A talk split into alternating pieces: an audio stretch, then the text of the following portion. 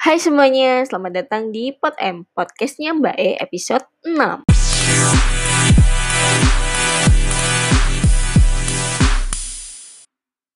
Halo semuanya, ya selamat datang kembali. Hari ini kita akan kembali membahas mengenai masalah dari uh, isu pariwisata global yang kedua. Jadi kalau yang episode perdana kita membahas masalah mass tourism dan kemudian nanti dampaknya bisa menjadi over tourism. Sekarang kita akan ngebahas uh, mengenai uh, lawannya dari mass tourism yaitu alternatif tourism. Nah, alternatif tourism itu seperti apa? Kemudian dia gimana sih konsepnya? Kemudian uh, tipenya kayak gimana? Nah, kita akan bahas setelah ini.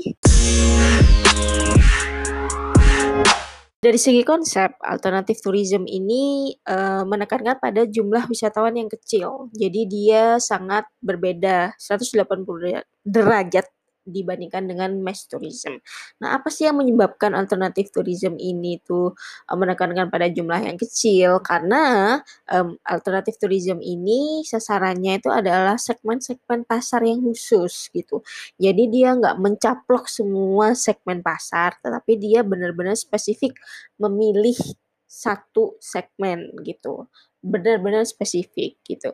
Nah, tujuannya apa sih? Tujuannya itu kalau dilihat dari ya banyak-banyak uh, literatur gitu, itu macam-macam. Nah, salah satu alasannya yang paling gue ingat itu adalah di itu merupakan upaya dari para uh, leluhur-leluhur pariwisata ini untuk mengurai mengurai banyaknya masa atau wisatawan yang ada di tempat-tempat uh, tempat -tempat, uh, mass tourism gitu. Jadi supaya nggak terlalu menumpuk di satu tempat, tapi bisa di apa ya, di dipisah-pisah ke beberapa tempat yang lain, seperti itu teman-teman. Kemudian, eh, apalagi yang membedakan dia dari mass tourism selain dari jumlah wisatawannya yang kecil, itu adalah uh, alternatif tourism sudah mulai memasukkan nilai-nilai keberlanjutan. Apa aja itu? Itu ada tiga. Pertama, keberlanjutan lingkungan. Kedua, kebermanfaatan atau kesejahteraan masyarakat lokal itu mulai dilihat dan yang ketiga itu adalah keberlangsungan ekonomi gitu. Jadi uh, konsep-konsep sustainable tourism yang pada tahun 80-an itu belum muncul dan belum resmi digunakan gitu katakanlah ya. Itu sebenarnya sudah diadopsi oleh alternatif tourism ini. Seperti itu deh.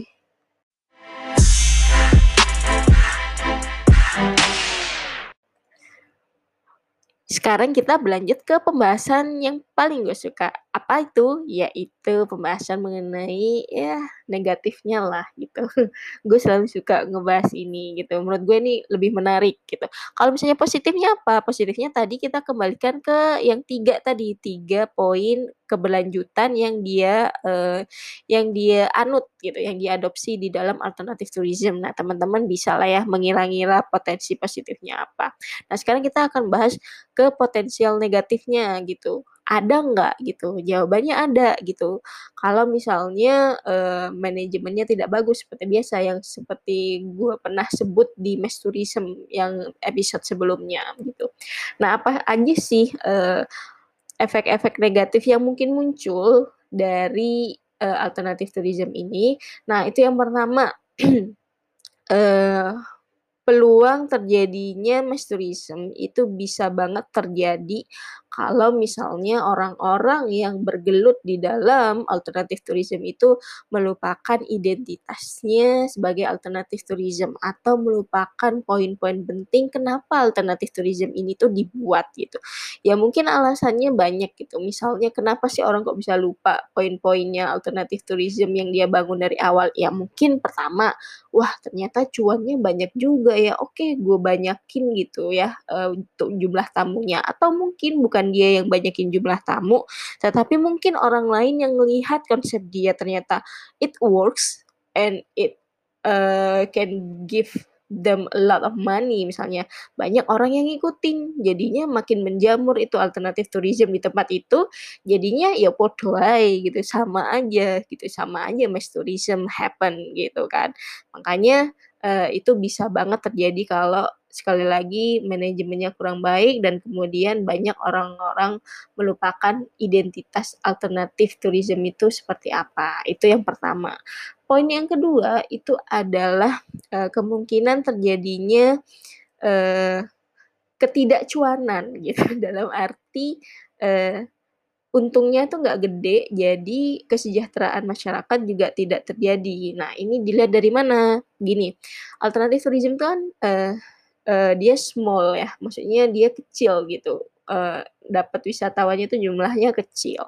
Makanya kalau misalnya teman-teman lihat dari akomodasi nih, biasanya dia bentuknya guest house atau homestay gitu. Pokoknya yang bukan wah-wah gitulah intinya.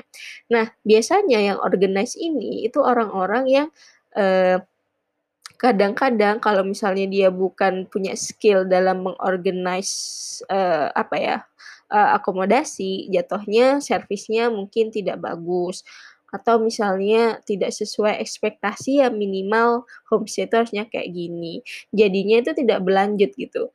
Nah, karena nggak berlanjut ini, otomatis wisatawan kan males ya, namanya wisatawan walaupun dia pengennya akomodasinya sekelas homestay atau guest house kan pasti pengennya ya minimal bersih lah, atau misalnya, eee, hospitality-nya bagus lah, kan kayak gitu. Tapi karena ini mungkin skill-nya itu, eee, skalanya masih terbatas karena tadi jumlahnya kecil dan yang mengorganize mungkin masyarakat yang belum memahami teknik-tekniknya, jadinya itu tidak berlanjut dan akhirnya alternatif tourism-nya tidak berjalan dan akhirnya nggak cuan. Itu potensial negatif yang bisa terjadi.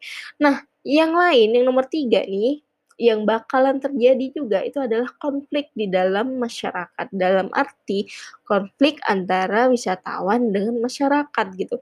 Nah, kenapa bisa gitu? Nah, gini, alternatif tourism ini salah satu poinnya juga itu adalah dia ingin mendekatkan wisatawan dengan, eee, masyarakat gitu. Jadi ingin memberikan experience kepada wisatawan, eee, yang ingin, eee, berkenalan dengan budaya baru gitu.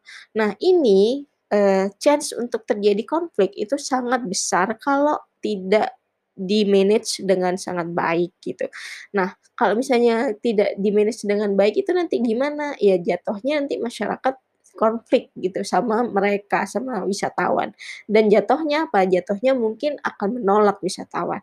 Ini nih pernah terjadi di kalau misalnya teman-teman ingat ini kasusnya suku Baduy, ingat nggak? Nah, yang Baduy pernah kayak sempet mau nutup, eee, desanya supaya, eee, biar wisatawan nggak masuk lagi gitu, karena terlalu banyak dan jadi banyak sampah di desanya. Nah, itu kayak gitu. Eee, bukan Baduy yang bener-bener ditutup ya, ada kan Baduy yang, eee, setengah bisa dibuka, eee, kepada masyarakat umum, nah itu. Itu sempet kalau gue nggak salah inget tahun berapa ya, pokoknya itu baru-baru aja dan sebelum corona gitulah ya intinya. Nah itu itu bisa banget terjadi kalau nggak diminimalisir, eee, dan di-manage, eee, alternatif tourism-nya dengan baik, gitu.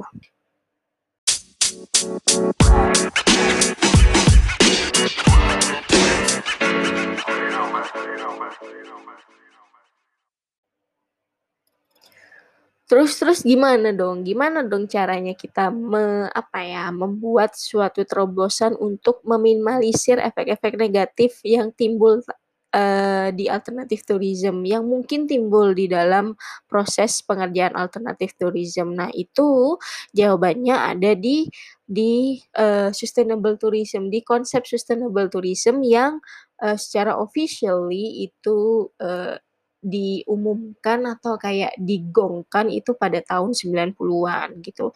Jadi, eee, setelah alternatif tourism muncul, nah habis itu muncullah baru namanya sustainable tourism. Nah, sebenarnya bedanya apa sama alternatif tourism? Sama aja, cuma sustainable tourism ini dia lebih rinci gitu, dalam arti dia masukin nilai yang 3 tadi, eee, kesejahteraan masyarakat, keberlanjut keberlanjutan lingkungan, dan juga, eee, keberlanjutan ekonomi juga sama, plus di sana itu ada apa ya, kayak kode etik wisatawan, kemudian di dalam situ juga ada, eee, macem-macem, pokoknya banyak, eee, apa ya, kode-kode atau misalnya standar-standar apa aja sih yang diperlukan untuk membangun sustainable tourism. Nah, itu biasanya ada di mana? Itu tuh biasanya bisa teman-teman lihat di UNWTO gitu.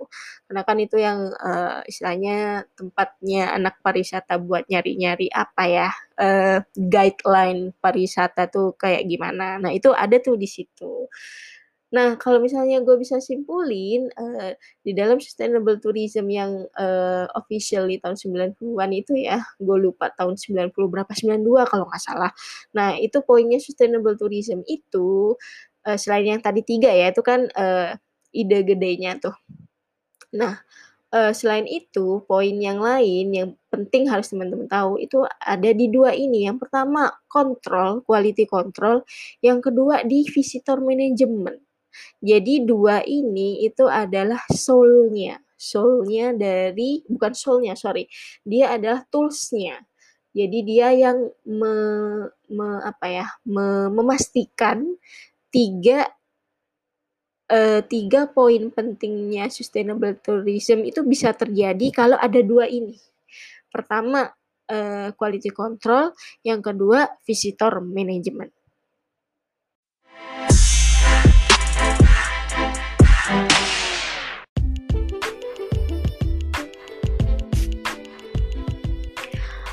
Oke, pembahasan kita kali ini sampai sini dulu. Jadi, eee, rangkuman dari obrolan kita hari ini adalah pertama, alternatif tourism merupakan konsep yang muncul setelah mass tourism.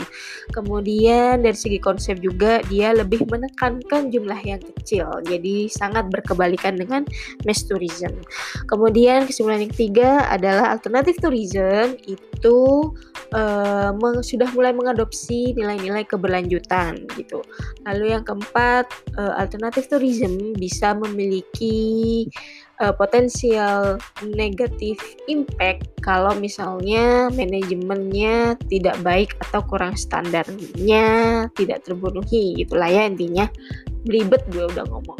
Oke, kemudian, eee, yang kelima adalah, eee, alternatif tourism ini efek-efek negatifnya mendorong para ahli untuk merumuskan suatu konsep sustainable tourism plus beserta kode-kode etik wisatawan dan juga kode-kode etik yang lain gitu. Itu dirangkum semuanya di sustainable tourism. Nah, episode selanjutnya nanti kita akan membahas sustainable tourism seperti itu teman-teman. Jadi nantiin terus Pod M podcastnya Mbak E episode selanjutnya teman-teman juga tetap sehat, tetap semangat juga. Kalau lagi sakit, nggak boleh kendor semangatnya. Kalau lagi sehat juga jangan begajulan juga, tetap pakai masker ke mana-mana. Jadi jangan belagu gitu, mentang-mentang gue sehat, lu belagu. Jangan ya, gitu. Jadi sampai jumpa di episode selanjutnya. Selamat malam, cai cien, bye-bye.